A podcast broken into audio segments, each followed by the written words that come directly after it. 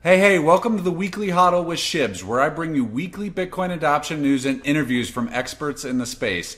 This week, I am honored to be joined by the hardworking and incredibly articulate creator and host of the Coin Stories podcast, Natalie Brunell. She's also an Emmy award-winning news journalist and host of the Hard Money series and a leading voice in the Bitcoin industry. In this episode, we really dive into Bitcoin and its part in the American dream and the hope it's providing millions of people around the world. If you're enjoying this content, please like, subscribe, and share it with a friend. And also check out last week's episode with Jeff Booth if you hadn't had the chance already.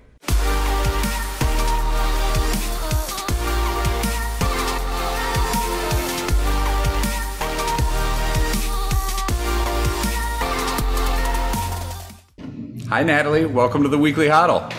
Hi, thank you so much for having me. It's been a couple of months now since I first met you, so it's nice to see you. Yeah, absolutely. Nice to see you too.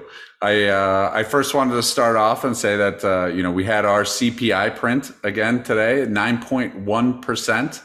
So you get about six and a half years before your uh, before your purchasing power has been cut in half. How are you feeling about mm-hmm. that?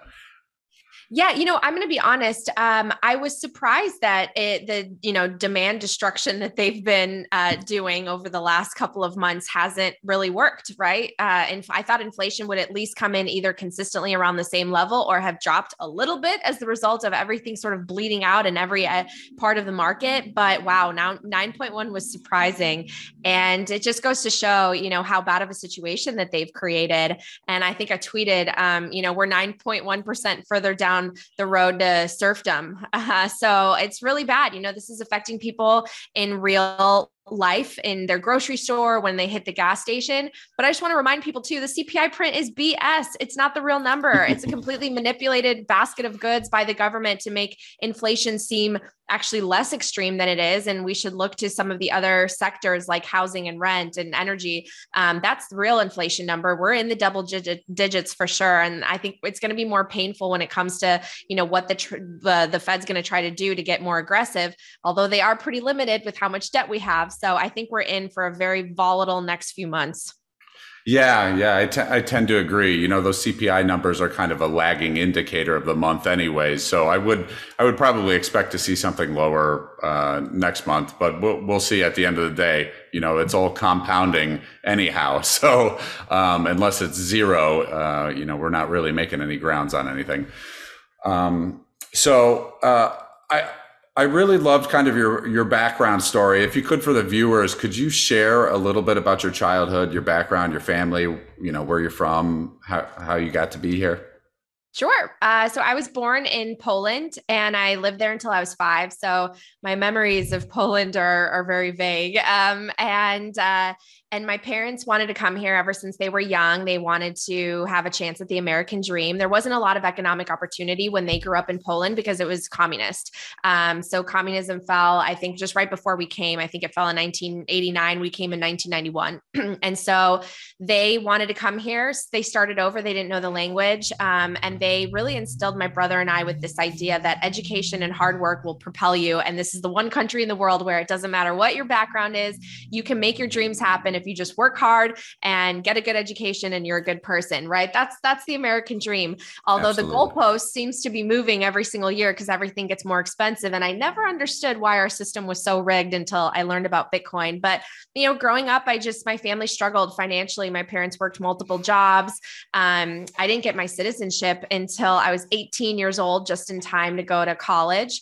And uh, after I went to school, I in high school, my parents were finally able to afford a mortgage and afford their first place. It was just a small townhome in the suburbs of Chicago near my my high school. Um, and so I thought we achieved like the American dream. I remember the our place was still like small and modest, especially compared to other people who went to my high school. But I was like, oh, this is, you know, we made it. um, I went off to school. I was going to study journalism, which I did. And boom, the oh eight, oh nine financial crisis happens and my parents lost their home. And I just remember being just so confused, right? I mean, you see the big banks and the big corporations all getting bailed out by the government, and somehow ten million Americans or more lost their homes, my my parents included. And they did not recover from that for a while. They had to file for bankruptcy and struggled once again, starting over. And now things are even more expensive. And, um, and so I, I had that as sort of like a seed that was planted in my head at that point of just something's, something's wrong with the system. It's not fair. And it's, it, uh, the advantage goes to the people at the top and the people close to Washington, as opposed to the little guy. My parents are the little guy. And I set off for a career in journalism. Um, and I worked my way up the very traditional path, because just as I was leaving college was the beginning of that transformation toward digital. But I went down the very traditional T V path. I worked at a tiny station and then a middle-sized station. And then I eventually made it to national and ended up in a top ten market.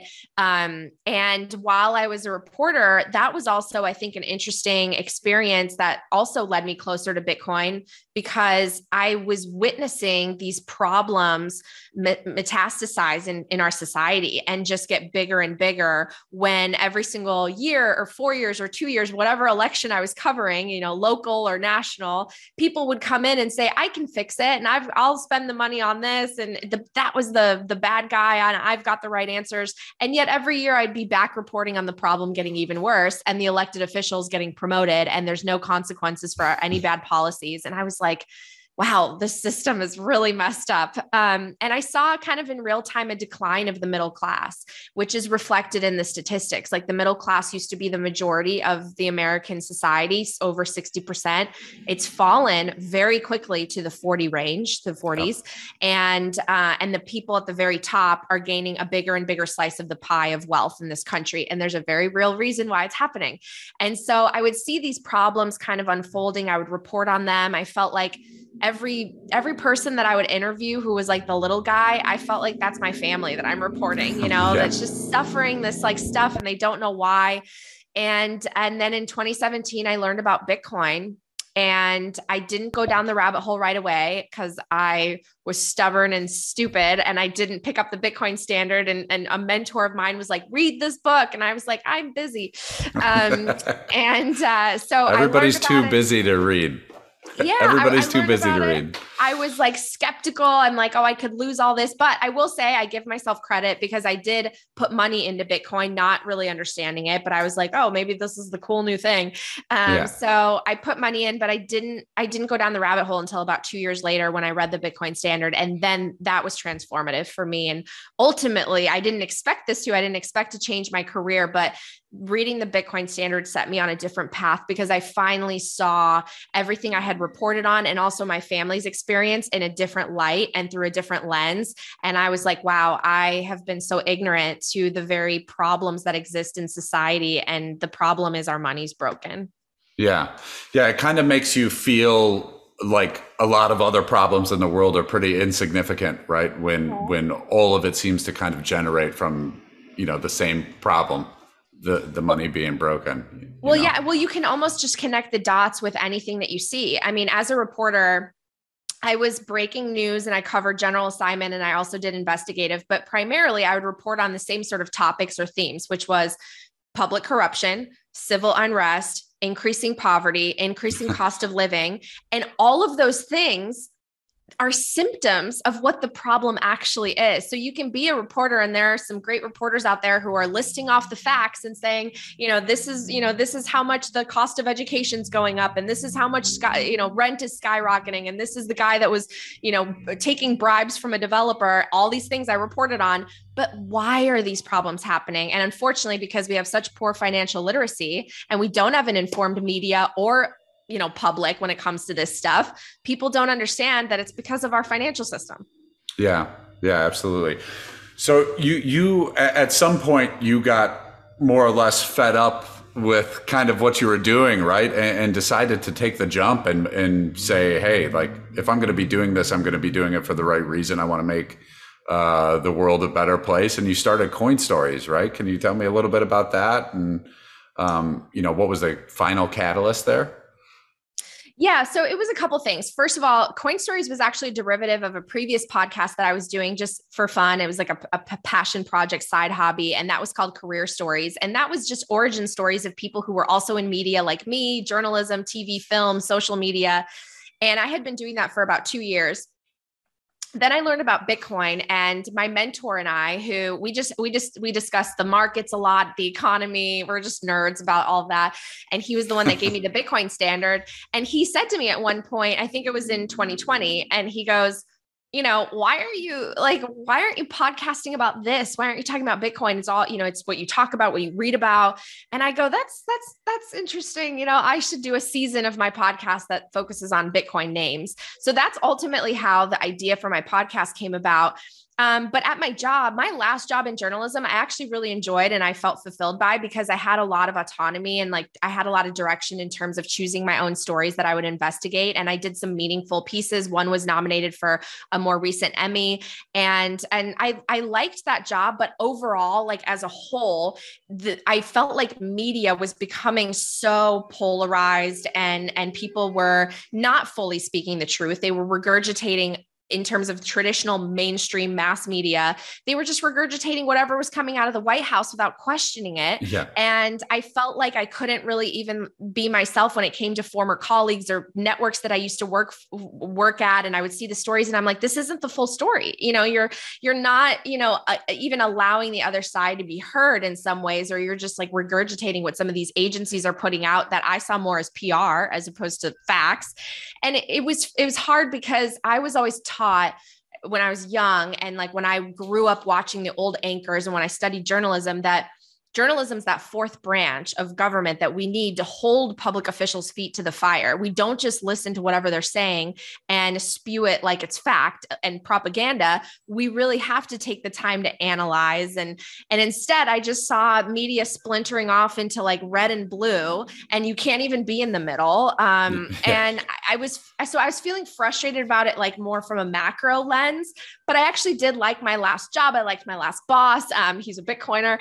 And Uh, but I had the opportunity with Coin Stories to do something that I thought I was more, I was just in general, more passionate about. And I thought I could reach more people. Uh, I yeah. thought that if I dedicate my time to really educating people about Bitcoin, speaking truth about some of the policies that I think are just garbage that we're, you know, doing instead of being very neutral and reporter-like about it, I just felt like I could reach more people and make more of an impact. So yeah, I jumped out of the plane without a full parachute, and I, I built it on the, on, I'm still building it on the way down. So, um, you know, it's been a good decision. I'm waiting more passionate about this, and I feel like I'm reaching a lot more people. I'm grateful that I've been able to monetize it. The bear market's tough. I'm not going to lie. I think yeah. it's tough for all of us. I was certainly up there with a lot of people in the fifty, sixty K range, you know, putting in, you know, hundreds here and hundreds there. So like, I get it. And I, it's, it's painful, but I think in the long run, we'll all be happy. And I'm just, bear markets, I think, are really great for building. And so what I'm do- doing is just building for when the bull market returns.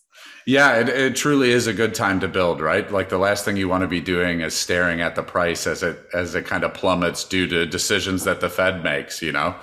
Um, and, and going back to your comment about, regurg- you know, the regurgitation of news, um, I, I I never felt like I was so studied up on something that I would kind of like, you know, make nasty faces when I hear like certain headlines and things like yeah. that.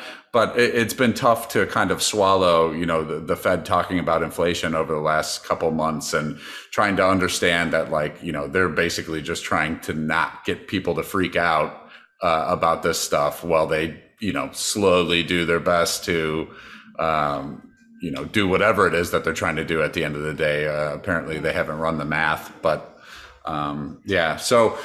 What uh, what was it about like Bitcoin specifically? Like obviously, you know, you talked a little bit about your experience, but what were like the qualities of Bitcoin um, that ultimately resonated to you to have you kind of on this line of kind of like a big like a Bitcoin maximalist?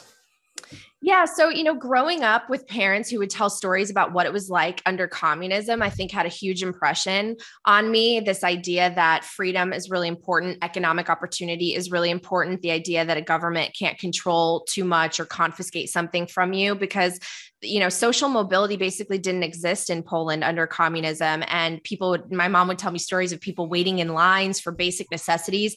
I mean, communism has never worked. It just hasn't. And I feel it was really interesting to see my parents over the last couple of years look at what's happening in our country and basically say we're headed in that direction of the of the kind of government that we wanted to leave. And meanwhile, actually, their peers and their counterparts that stayed back in Poland, they're seeing their government actually go in the op- opposite direction and become more free. So, you know, it kind of, I, I mean, my dad at one point questioned, he was like, should we have stayed there because oh, things are different, which is fascinating to kind of hear that, that, um, that take. But, you know, I think it's just the ideals of freedom and sovereignty and the fact that we would, you know, essentially decouple money from power. And, and it puts a really big spotlight on this system that's been created and recreated over, you know, generations where ultimately very few people are in control and have the power of the money, and the people who are closest to them get the biggest advantages, and everybody else is kind of left to toil and, you know, pick up the scraps and fight among one another for them. And it gets worse and worse every time we come to the end of one of these, you know, debt or fiat cycles. And so for me, I, you know, I think also it's just the idea that my parents came here for the American dream, and the American dream espouses this ideal that like, you can come from any background, and if you work hard, you can give yourself a good life and you can provide for your family. And right now I feel like that's gotten so hard. Like, yes, in theory, it's still possible, but there are so many more roadblocks, and you, you know, it's better if you have access. It's, it matters who you're close to, and it matters if you're politically connected. And I don't think we should live in a world like that. I think we should live in a world where government is smaller and more accountable. They can't just create money out of thin air and hand it to their friends and corporations that are too big to fail and get bailed out by the taxpayer. There should be more accountability. There should be more responsibility. There should be more just value in general. I feel like we're leading down, a, we're going down a path where we're losing value in many aspects of society, not just our money. Um, so that's why Bitcoin really stood out to me. I felt like through technology, we can achieve some of these values that I think our country was founded on. And I certainly don't think that it fixes everything or fixes everything overnight, because we still have human nature and different motivations that drive us. But I do think that it levels the playing field and gives more people access so that the system doesn't feel so rigged and so many people don't feel so left behind. Yeah, absolutely. And it's it's not so obvious to people in the United States, right? But when you go out and, and the further you get out from the Western world, you know, it, it's quite obvious um, how important it is for, yeah. you know, banking the unbanked, uh, allowing people to hold onto their, you know, their value and things like that. So, um, one of my favorite portions of, of Bitcoin, and one of the reasons I, you know, created this, is that Bitcoin is like hope to me in this crazy world that you kind of just described, you know, where we're kind of losing, um, you know, losing our purchasing power, losing the American dream. Um, so what is, what is hopeful about Bitcoin to you for the future? Or, you know, when you look five or ten years down the road, um, you know, what does it look like to you? Yeah. So that's a great point, because I really do see Bitcoin as hope, and it's really changed my mentality. So going back a little bit to my news career, I have to say that when you work in news, um, especially as a reporter who's on the front lines with some on some of the biggest tragedies that our country has faced, it really gets to you. I mean, it drains your mental health, and it it makes you feel like everything around you is bad, because what does the news cover, right? We have a saying in news called, if it bleeds, it leads.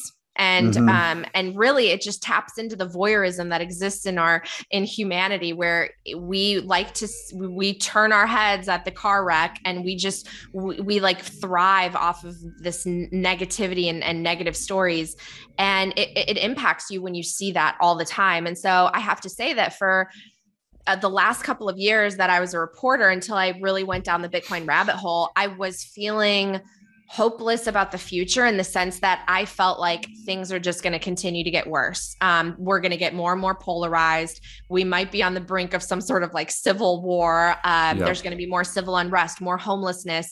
You know, people are shifting where they live as the result of, uh, you know, what's happening to cities across America that were once beautiful, prosperous cities, including my own, Los Angeles. A lot of people have left recently. Um, and so I just, I just felt like, gosh, we're, we're, I can understand why people in my generation, millennials, are looking at the future and going, I I don't even see how I can afford to have a family. Um, you know, like two people working two six-figure jobs almost is not enough in some places.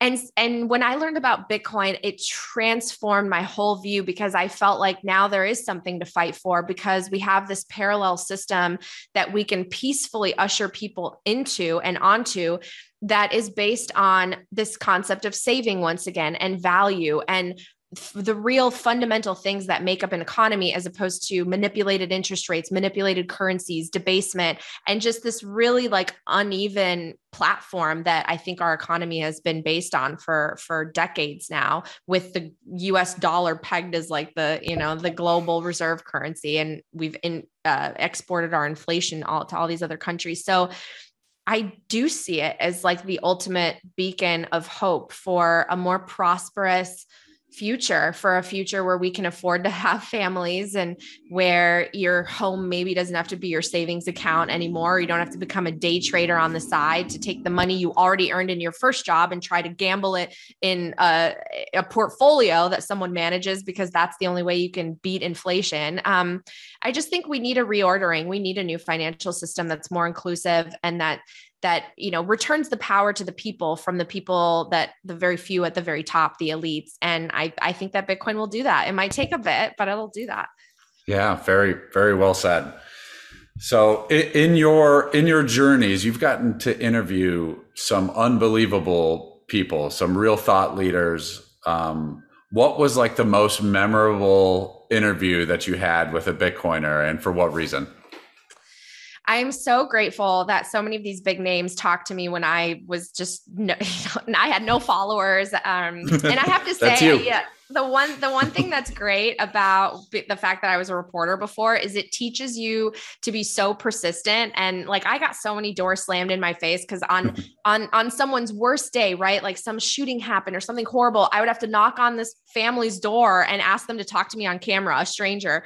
And, and it's, so you learn to be told no, but you also learn how to ask very nicely. And, yeah. um, and so I just took a chance, and I started messaging these people that I would listen to their interviews or podcasts, or re- read their books. And I, you know, I came from a very authentic, genuine background where I'm passionate about Bitcoin. I wanted to learn more, and I just wanted to hear why they had so much conviction and hear their backstories. 'Cause I've always been really inspired by origin stories and rags to riches and how people came to success. So I'm so grateful that people like Michael Saylor and Saifedine and Preston and Jeff, like all these big Bitcoiners, have said yes to me. And I would say each one has been a really special interview. My most popular interviews have been with Michael Saylor.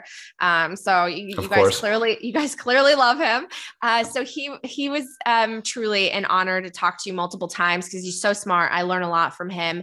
Um, you know, Lynn Alden was fascinating to talk to because of her background. Like, I didn't know until I researched her and then asked her about it, that she was homeless when she was young. And that really informed the way that she viewed money and the markets, and, and she's just brilliant. And I think we're so lucky to have her. Um, Preston's background, Jeff Booth's back, I mean, all of them, I, I can't, I can't choose. You can't um, pick one. Just, yeah. I mean, I, I guess I would just say Michael Saylor, just because, um, you know, I just think that he's so well-spoken, and his analogies are so powerful when it comes to Bitcoin. And he's someone that actively, like, if he goes on an interview, I watch, sometimes I just like take some notes, 'cause I, I, my brain doesn't work the way that his does. So I have to learn from him.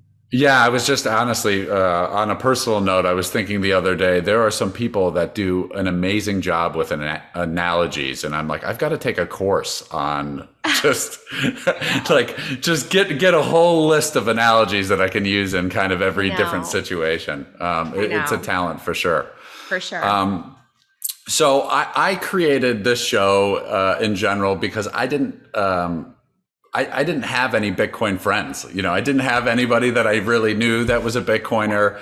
Um, you know, I went down the rabbit hole a couple of years uh, back and, and just started reading as much as I could, and nobody understood what the heck I was talking about. So I created the show to kind of get closer to um, the community. And once I started going to like Bitcoin meetups, uh, Uh, you know, Chicago Bit Devs, yeah. and, and all these different uh, groups, I found out like I absolutely love and enjoy being around people that kind of have this similar mindset. Can you can you kind of expound on on that mindset and what it's like to be around people that are kind of thinking in that hopeful, you know, that same hopeful way? Okay. Yes. I actually, I love this question and topic because Um, again, I liked my last news gig, but on the macro level of news, because I was a very big news consumer, I would watch shows and I would just be like, oh my God, I think I'm like one of, I, I'm like, I can't, I can't, I can't express any of my views. Cause I'm just, I, I'm clearly one in a million who thinks that things should be going in a different direction or wants yeah. to say certain things. And I can't, I would just watch, you know, the mainstream media and I'd be like, wow, I, I'm different. Like there's something different about me because I don't agree with this or I question this or whatever. And then I found the, like the Bitcoin community and I was like, oh my God, all these people view things the same way I do. They value the same things that I do. They want to like make the system more fair. They understand why the system is unfair. They question these things. They, they're willing to, you know, kind of go against the grain. They, you know, they have really interesting takes on even our food. The fact that Like I love what Saifedine wrote in the Fiat Standard about how our food industry has created so many of the problems that exist with our healthcare system, like obesity and, you know, people with the seed oils and the sugar and this and that. And it's like, my mom and I used to talk about this all the time because in Europe, we kind of have different, I don't know, behavioral patterns when it comes to food and yeah. production of food and all that. And like, I used to never be able to talk to people about this because they'd be like, no, if it's on the grocery store shelf and it says this, it's, it's fact, it's healthy, the food pyramid, whatever. And I'm like, no, they're lying to you. I'm like, yeah, I'm, the food you know, pyramid. It's like, it, it's like, sometimes you feel like a conspiracy theorist or something. Yeah. And then you go, you find the Bitcoiners and like, I find Bitcoiners to be the smartest, most like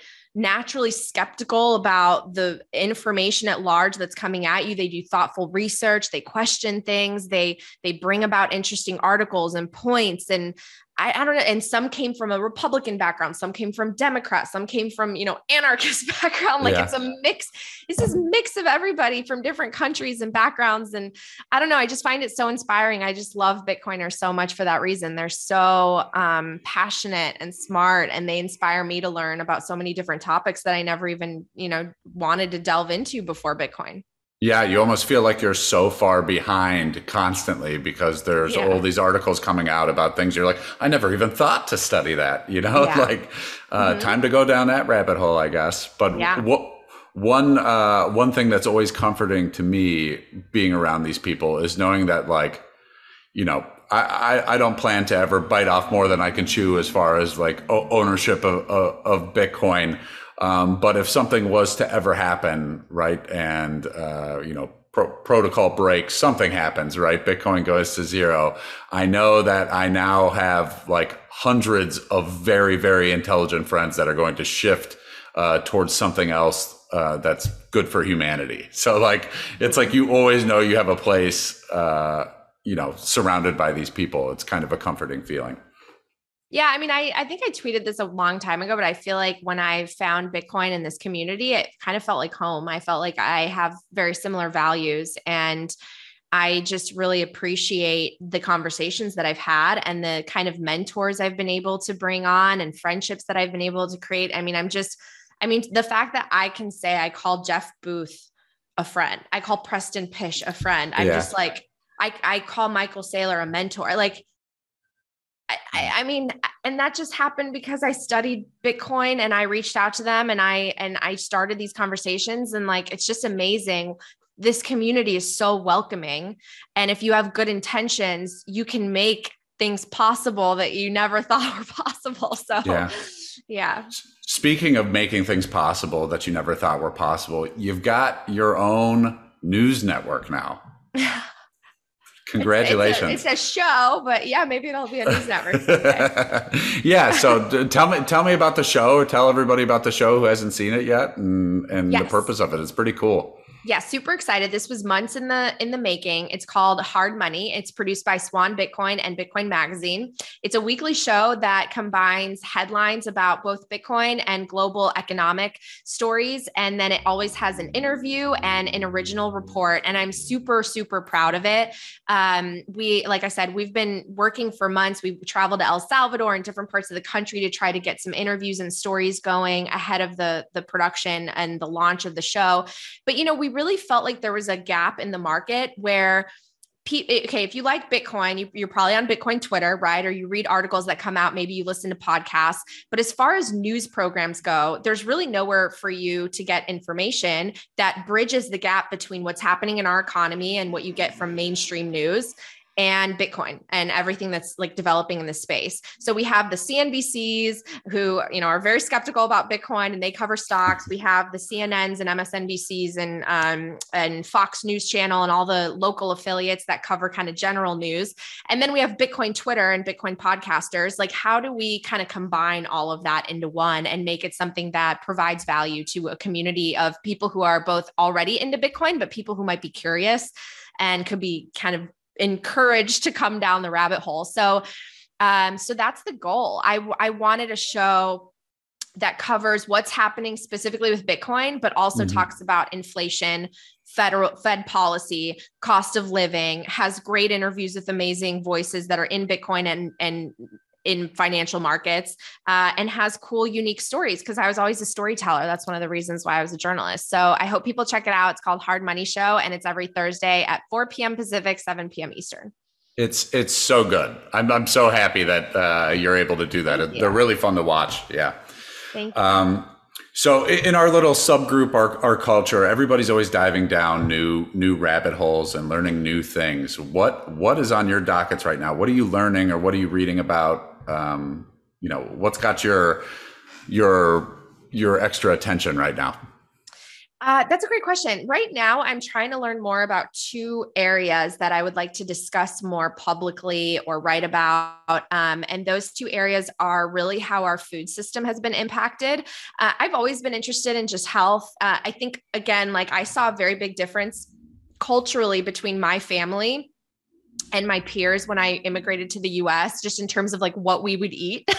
Yeah. And I always, by at the time, it's funny when I was younger and I didn't know or understand, it's so easy to be uh, kind of um, pulled toward that groupthink or whatever they're putting out in the media and in, in commercials and all that. My mom would always say like, that's not healthy. You know, there was like a fat food craze, my mom, fat free phase. My mom's like, don't buy anything that says fat free, like yeah. fat, fat is good for you. And I was like, why is my mom saying that fat is good for you? But like at school, I'm being taught that fat's bad for you. You know, it's like, yeah. And I'd be like, I'm confused. My mom's like, you know, and, uh, and we like our sugar, my mom would still buy everything that she could imported from Europe or Poland, because like our sugar is made out of beets.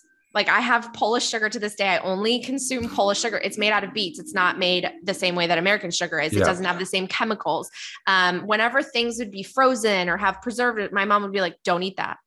And, and it wasn't until I was older that I started to look into the fact that even if it's being taught in nutrition schools, or even if it's like on commercials or whatever, it's not necessarily true. There's, there's, there might be a reason why they're trying to sell you something. And just because the, whatever C D C or the F D A or whatever branch of the government says that something's good for you, it might not be. You have to kind of question it. So I'm digging more into the food science aspect. I sometimes retweet things that are posted about like the, the change in how like food ingredients, um, were used, including like at McDonald's, right? They, they used to cook the French fries and, and beef tallow. And then yeah. they changed it, and like how seed oils affect. So I don't know. I'm very interested in that. I'm learning about that. And then also just energy, because I think that's going to be a growing conversation. And when I go on the news, I want to be as informed as possible, talking about electricity, environmental impact, the more that this E S G narrative kind of takes off. Uh, so I'm learning about energy as well. And it's very overwhelming. Yeah, the the the F U D is unbelievable. Uh, is is there any particular F U D that you hear that that triggers you?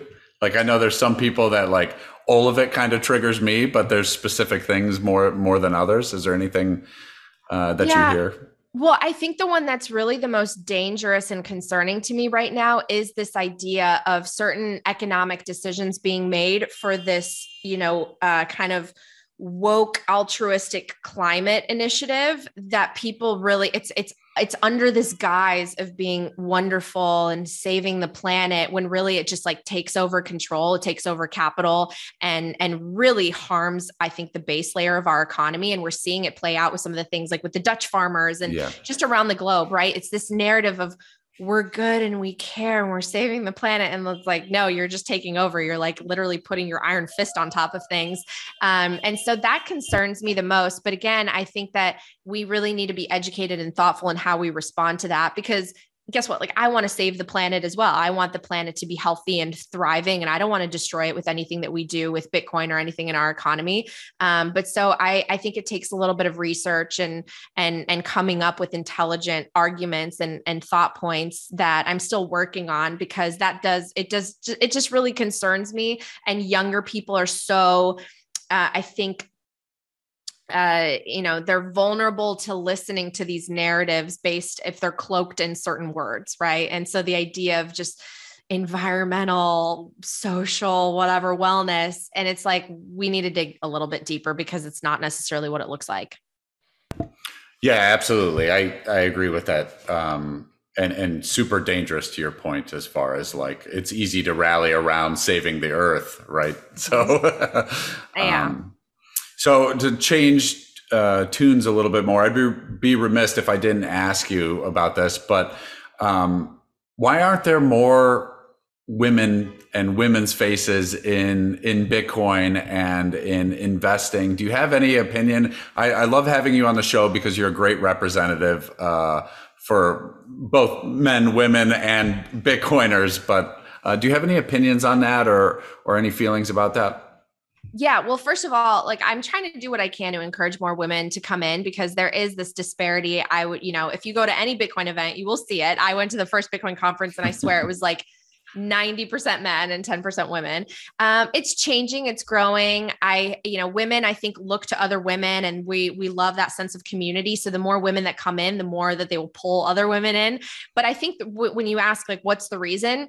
Bitcoin is this intersection of finance, technology, gaming a little bit, you know, people with those original tokens having value, gaming, yeah. computer science, engineering, all of these fields already were dominated by men. And, you know, we could get into why that is. I think Jordan Peterson once put out a video that I found to be fascinating and accurate, in which he said that the male brain, you know, likes to work on things like fixing things, tinkering, building. And so men are more drawn to things like engineering. Women are more um, apt to be interested in people as opposed to things. So they would want to go into something like communication or nursing or whatever. And I remember posting that video on Instagram, and I got I, like, it was controversial. Like, people yeah, got sure. mad that I posted that, and they go, it's not true. Uh, I'm like, okay, whatever. Uh, fine. But for whatever reason, those five industries that I named are more dominated by men. And so naturally, I think that they found Bitcoin before women, but that doesn't mean that it's too late. We want a seat at the table. I want women to have, I think this is like a financial revolution that gives them the possibility and opportunity for generational wealth accumulation. So I want women to be a part of that. And I'm encouraging my girlfriends to be a part of it. But, you know, sometimes it just feels a little overwhelming, because it feels like such a technical thing. It feels like you have to learn how to put together a car engine or fix a car. And it's like, no, ladies, it's just, here's a car, you get to drive it. It's really cool. You know, you don't, you don't have to build the engine. Yeah. Just appreciate the fact that you can drive the car. So we're, we're, you know, I'm working on that. Yeah, cool. Well, I, I think, um, you know, I think it's good for the space, and everything that you do is uh, amazing. You're so articulate, the way you, Thank you know, you. bridge, bridge the gap uh, on certain conversations is amazing. It's great to hear. So uh, thank you for all the work that you do. Thank um, you. I have one last question for you. And okay. Jeff Booth was the first to receive this question, and you'll be the second. But okay. I... Uh, I am in the elevator industry, and I sell elevators. So give me your thirty second elevator pitch on Bitcoin. Oh gosh. Okay. So I'm going to imagine this is for an audience that doesn't even know what Bitcoin is. Okay. Perfect. Bitcoin, Bitcoin is a digital money, and it is a growing technology network similar to the internet. It is the internet of money. But the great thing about it is it was designed to decouple money from power. So no longer will we live in a system where very few people have access to all the money and control all the money and control all the capital and opportunities that go with it. Whereas everyone else, the lo- losses are socialized, and people have to fight amongst each other for whatever's left over. We have a system that we can rebuild in which everyone has equal access everyone's included, and we can rebuild a, a system that's more fair and based on real value. Bravo. Killed it. Well, I appreciate you so much for coming on the show. Uh, like you mentioned, you know, it, uh, the great part about this industry is that people are willing, willing to share their time and spread the information. So it means a lot to me that uh, you, you spent your time with me here today. Uh, and good luck to you with everything on with both Coin Stories and uh, and Hard Money. Yeah, thanks so much for having me, and I'll see you in Chicago soon, I hope. Absolutely. Thanks, Natalie.